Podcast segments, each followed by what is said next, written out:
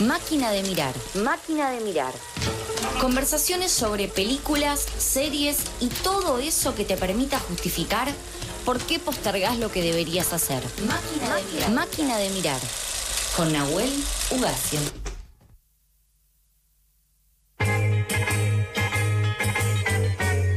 Nueve minutos pasan de las 3 de la tarde, seguimos en vivo en eso que falta y lo anunciamos al inicio de este programa, que íbamos a estar hablando con nuestro amigo Nahue Ugacio en este espacio característico que se llama Máquinas de Mirar sobre películas y series o algún tipo de contenido audiovisual que esté eh, metido en esta fiebre olímpica que estamos viviendo. Primero vamos a saludar a Nahue. Nahue, ¿cómo andamos tanto tiempo? ¿Qué onda muchachos? ¿Cómo va todo? Bien, ¿y vos? Muy bien, Todo perfecto. Bueno, Barba. ¿Cómo te estás llevando con estos Juegos Olímpicos? Muy bien. La verdad que me están gustando estos Juegos Olímpicos. ¿Los estás viendo entonces? Los estoy viendo, estoy sufriendo por bonadeo un poco porque siento que están laburando demasiado. Bueno, pero laburo una vez cada cuatro años. Bueno, Sí, no, di- digamos todo. Y aparte, está bien, laburado un momento, está muy bien. Igual, no, la verdad que me están dando muchos momentos emocionantes. No sé ustedes cómo están viviendo. Eh, eh, ah, yo- Uy. Yo, no, no, no. Tocaste una fibra sensible.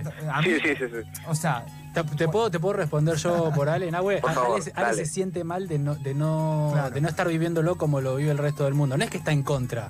no, Claro. yo no estoy re a favor. Incluso me pongo contento por la alegría de los deportistas, las deportistas y por la alegría de mis amigos y mis amigas. Pero Sí. no, me, no me puedo meter y ya sé que no me voy a meter porque queda poco para que terminen. Con lo cual lo tengo eh, a una distancia eh, bastante grande, pero eh, apoyándolo desde donde, el lugar que me toca. Pero bien. ¿Viste cuando dicen en, por cassette, bueno, yo- a mí me toca apoyar desde el lugar que me toca?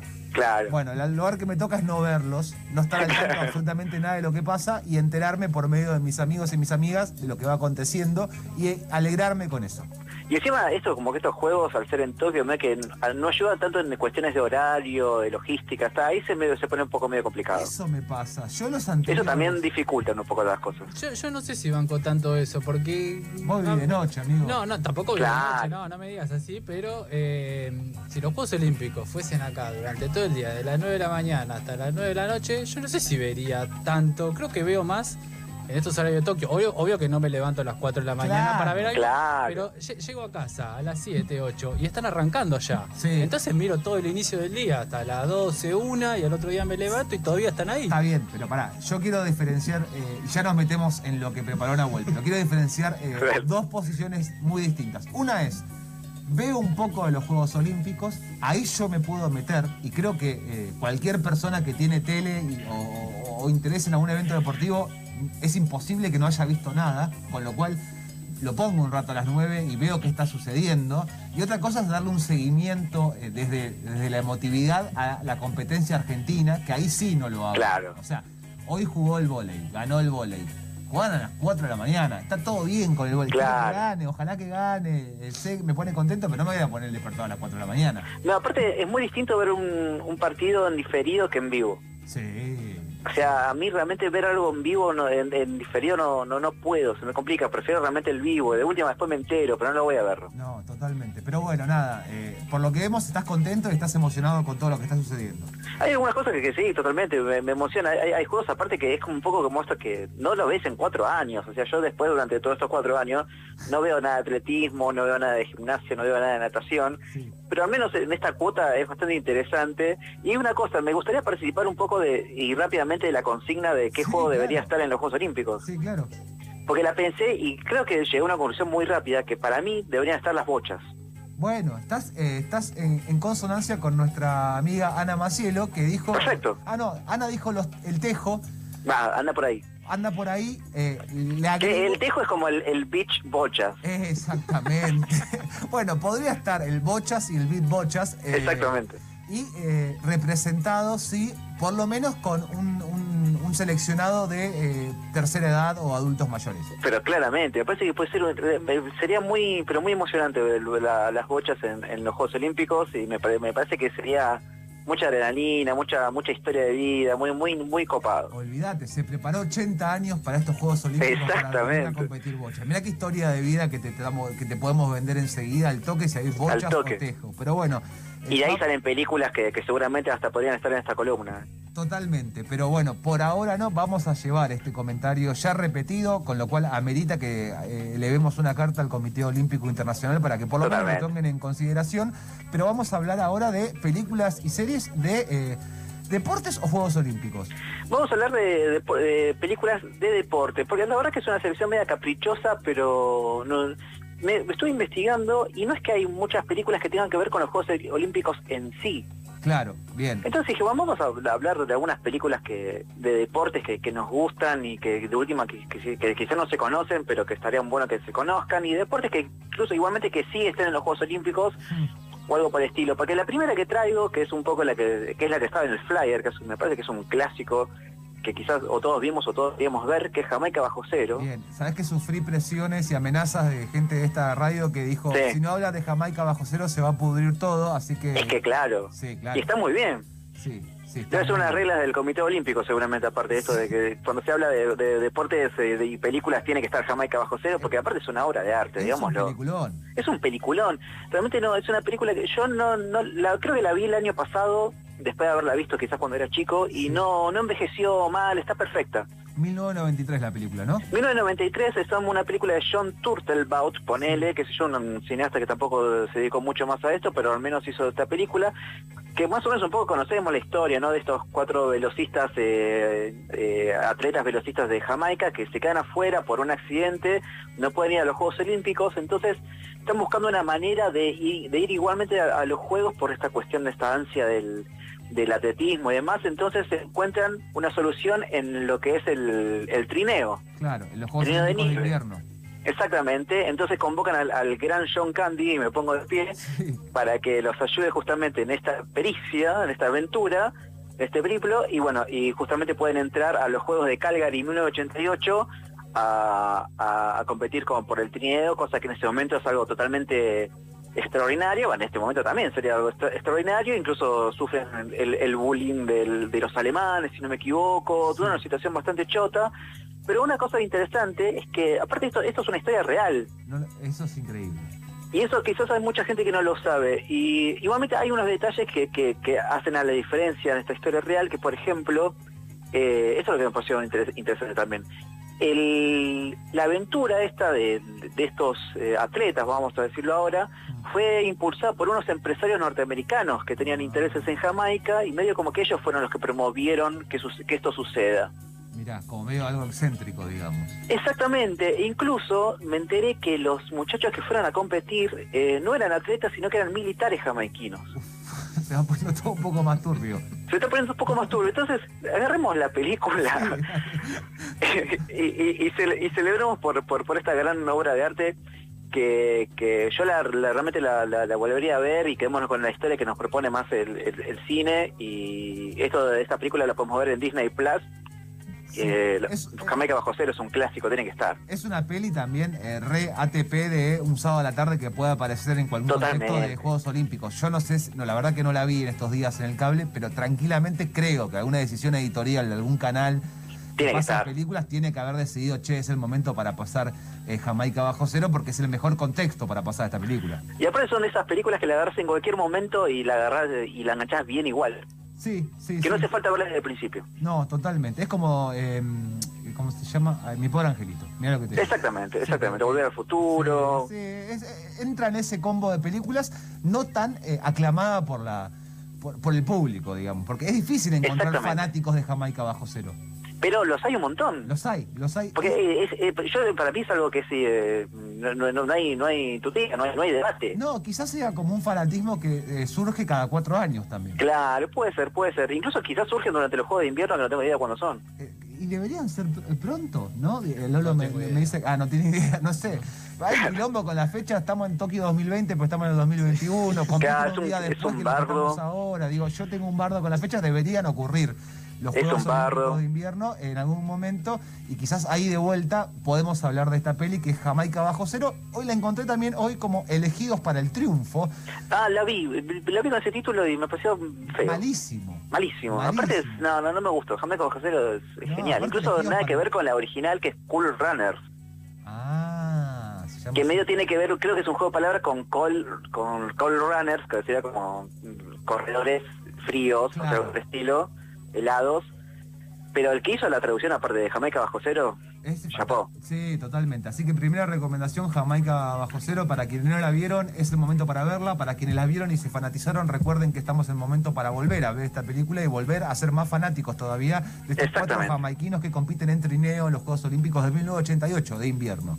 Exactamente. Y la otra película que les traigo sobre el tenis, que, que quizás no es el deporte más emocionante que de los Juegos Olímpicos, nada por el estilo, pero igualmente es un deporte que, que nos interesa, ponerle qué sé yo. Pero el- más que el tenis, acá lo que vamos a hablar es justamente el personaje, porque vamos a hablar de la película de Vilas. Oh, mira, no la vi.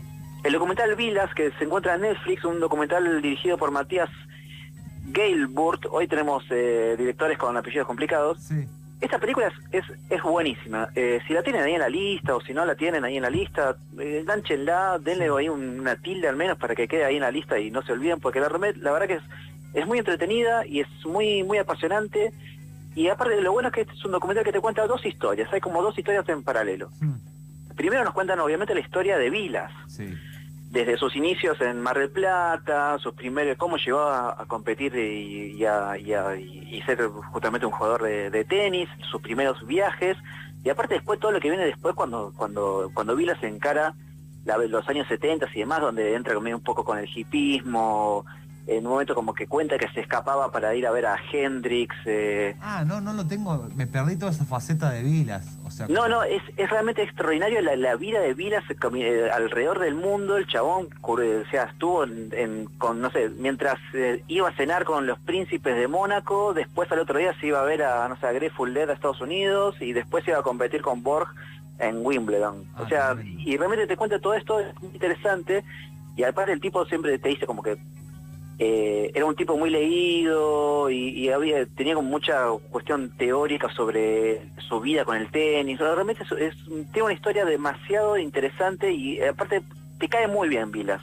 bien. Es como que es un tipo como, como un carisma muy muy peculiar y demás. Pero la cuestión es, bueno, una de las cosas que sabemos de Vilas es que nunca llegó a ser número uno del mundo y medio que eso siempre estuvo medio en duda, puesto en duda, por- por- porque aparentemente había como una especie de penalización del ATP por la vida de Vilas que no le gustaba tanto, entonces parece que le pusieron un freno. Y ahí viene la historia, la segunda historia que cuenta este documental, Sí. que es la historia de un periodista que empieza a hacer una investigación bien a fondo para demostrar que Vilas realmente fue el número uno del mundo. Ah, mira, me interesa, me interesa. Y para eso tiene como que el chabón agarra como archivos del ATP donde y empieza a contar cada uno de los puntos, cada una de las instancias, cada una de, de- de las estadísticas de esos, de esos tiempos, estadísticas que hoy en día deben estar medias perdidas, pero igualmente están ahí en algunos que otros archivos, para justamente demostrar eh, con, con conteos a mano, con conteos de, con, con computadoras y demás medios locos, que sé yo, algo bastante de ciencia y estadística, y para justamente tratar de mostrar que Vila fue realmente el número uno. Así que eso, estas, estas dos historias en paralelo que nos va contando Matías en, en la película es, es, muy entretenido, lo hace muy entretenido, lo hace muy interesante, aparte porque justamente te hace desear que, que, que Vilas de alguna manera obtenga justicia. Bien, o sea, eh, ya me cae bien, no lo conocía tanto, no lo conozco tanto a Vilas para eh, una opinión personal sobre él, pero ya me cae bien en principio lo que me contás de él, así que le voy a levantar el pulgar a Vilas. Sí, aparte, por ejemplo, era muy amigo de Spinetta, aparece Ah, un- bien. Ah, eso sí sabía, no sé cómo. Claro. enteré de eso. Él, él- él- Vilas incluso le produjo un, un disco a Spinetta ahí en Estados Unidos Eso que es eh, acuerdo, Only Love. Can Sustain. Y luego Vilas incluso sacó un- algunos discos, eh, habla mucho sobre la música, sobre el arte, sobre sobre drogas también. Realmente es muy interesante la vida de Vilas y, y lo pueden ver ahí a mano en Netflix en el documental sobre su carrera. La voy a ver. Y otra película que les traigo es una película que es sobre boxeo, quizás otra de las películas que, otra disciplina que para mí sí tiene mucho, mucha historia en los Juegos Olímpicos y realmente es algo muy entretenido de ver. Y, es- y esta película se llama El día más feliz en la vida de Oli Maki. Y lo digo en español porque es una película de Finlandia, entonces es imposible decirle el nombre original de esta película. Y es una película del del 2016 dirigida por Juho Kousmanen, no importa cómo se diga o cómo se pronuncia el apellido de este muchacho, pero realmente hizo una Sí. película maravillosa. Estamos en el año 1962 Oli Maki es un boxeador finlandés que está a punto de disputar la, la, la pelea de su vida justamente eh, por el título del mundo en Finlandia con el con un norteamericano Dennis Brown y le pasa lo peor que le puede pasar a un, a un boxeador en ese momento, se enamora. No. Y es una película que más o menos con esa premisa justamente encara lo que sería realmente, digamos, como... Es más que nada una comedia romántica, Bien. una comedia romántica finlandesa. Aparte, está filmada en blanco y negro, Sí. con una textura de... con, eh, con, dis- eh, con una cámara de 16 milímetros, que tiene una textura fotográfica impecable, muy nostálgica, muy bella, muy, muy suave, Sí. Pero y que contrasta, contrasta muy bien justamente con, con la estética del boxeo y realmente es una película maravillosa, la, la vi ayer y la, la traje para, para recomendar porque es algo eh, que me parece es, es imperdible, aparte porque Oli es me parece que ya, si esa película hubiese sido filmada en Estados Unidos, entraría, digamos, en, no sé si en el podio, pero sin duda entre los mejores eh, po- eh, personajes de, de- de boxeo de la historia del cine. ¿Dónde la encontramos, Nahue? Esta está en Movie, Sí. es una de, la- de las plataformas que siempre recomiendo. Y otra cosa que es bastante interesante de esta película de Liam Feliz en la vida de Oli Maki es que es, también está basada en una historia real. Ah. Oli Maki realmente fue un boxeador que eh, disputó la- el título del mundo ahí en Finlandia, en Helsinki, Sí. y pues, vivió esta historia de amor en los días previos, que bueno, que de alguna manera ayudó o no, después eso se verá en la película, a que pueda disputarlo y a, concentrarse y además habla un poco también sobre estas cuestiones sobre la presión de, lo- de- de la sociedad y de la cultura del deporte sobre los deportistas y cómo a veces eso de- deja de lado eh, cuestiones así como, como el, el amor justamente. Me parece que esta película con mucha sutileza y con mucha complicidad, e incluso con momentos donde el silencio dice mucho más que muchos diálogos eh, extravagantes, eh, es, una, es una gran película que demuestra esto. El día más feliz en la vida de Ali Maki la encuentran en el movie. Este, espectacular. Te voy a agregar eh, una, mm, una recomendación más, un bonus A ver. De unos amigos muy queridos de esta casa y también de mucha gente conocida, el colectivo audiovisual Vaca Bonsai, que Sí. hizo una película que se llama La Super Bowl. que Sí, tiene- eh, que es la Super Bowl, es la historia de tres inventores de Belleville. Belleville es un, un pueblo cordobés que en los años 30 eh, traen una revolución al mundo del fútbol. Pero para- revolución total. total para siempre con la creación de la pelota sin tiento. El tiento es ese, era como medio... eh, La costura. La costura que estaba para afuera antes de- Claro. en, la, en la pelota de fútbol, con lo cual eso era muy duro y generaba cortes, lesiones, heridas. eh, Claro, incluso por eso varios jugadores, por ejemplo Bernabé Ferreira, usaban boinas Claro. porque para cabecear eso de alguna manera te dejaba el corte en la frente que era descomunal. Sí, totalmente. Bueno, entonces eh, eh, el colectivo Vaca Bonsai cuenta la historia de esos tres inventores en este pueblo de, de Córdoba y también, ¿no? Como eh, mezclando un poco con eh, qué pasa con la industria local, qué pasó con la globalización de esa pelota de fútbol y aparecen Totalmente. varios deportistas, entre ellos eh, Mario Kempes, eh, que también es de- Cordobés. cordobés y no sé si es de Belleville también. Te la debo. Ahí eh, me- no, no, no, no, no lo recuerdo. Que cuenta un poco también, bueno, eh, los avatares de este, de este invento que eh, es mundial, digo, o sea, Claro. el dulce de leche. Sí, algo a ser pelota mundialista, si no me equivoco. Creo que sí, y también, bueno, hay una... eh, creo que debería estar en alguna moneda o, o- o billete nuestro de. Argentina, los tres inventores de la pelota con eh, sin tiento, digamos, que se dice de esa manera. Está para ver en Cinear la, la peli, creo que también la pasaron hace poco, eh, ah, en Inca, en Inca No, TV, en Deporte B. en Deporte B, en el, temática deportiva, Dema- Deporte de- B pasa películas y la, la viene pasando Y últimamente. quien la, Claro, quiere, eh. la quiere ver la puede encontrar en Cinear. Sí, en Cinear justamente en estos días se hicieron como una selección de películas sobre deportes, justamente en relación a los Juegos Olímpicos, y ahí Super Bowl está entre esas, así que recontra recomendada, sin duda. Perfecto, así que ahí está ese bonus track para que quiera ver. Y también, digo, porque es una realidad, siempre que estamos hablando de películas y series, se me venía a la cabeza mientras escuchaba a Nahue, decía, no, me acordaba películas y, y series para ver. Hemos hablado mucho de, en, este, en esta parte del año de películas y series de deportes.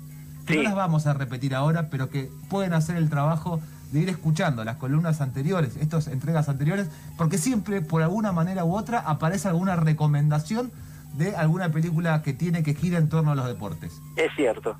Me acuerdo de aquella película del documental de Ayrton Senna que hemos hablado, por ejemplo, que también Totalmente. podría entrar perfectamente en este espacio, pero ya lo dijimos anteriormente y no lo vamos a repetir. Nahue, hablamos Nahue, de skate el, también. Sí. ¿El automovilismo es un deporte, Nahue? El automóvil, o- obviamente, es un deporte, claramente. Bien, Nahue Fierrero. Eh, Claramente. Pero bueno, ¿es un deporte olímpico? ¿Debería ser un deporte olímpico? ¿No es el juego un deporte olímpico? Ahora, si debería, no lo sé. ¿Eh? Porque creo que no hay deportes de motor en general, no hay lancha, Claro, por ejemplo, yo, yo tampoco. hablaba antes de eso, de que como existe esa, esa carrera de escuderías, de quien tiene eh, técnicamente mejor preparado su auto, hay, hay otra cosa además de una competición deportiva. Claro. Y aparte porque es mucho, es muy, sería muy caro. Supongo que también debe haber una cuestión presupuestaria ¿no? Sí, sí, totalmente. Eh, Pero me gusta, estaría bueno. Podemos, podríamos sumar eso a la carta Comité Olímpico. Bien, vamos a agregarle ese, ese, ese anexo también. Entonces, repasemos las tres películas eh, para, para la recomendación de hoy. La primera fue Jamaica. Jamaica Bajo- bajo cero. La segunda La, la segunda es Vilas. y la tercera, El día más feliz en la vida de Oli Maki. esto podría estar practicado y no. Salió Sí, así, la primera vez así tan bien y tan eh, sincronizado que también nos merecemos una medalla. Nahue, Y aparte me, me, me, me acordé porque dejé de lado el machete y menos mal que lo, que lo tenía en mente. espectacular.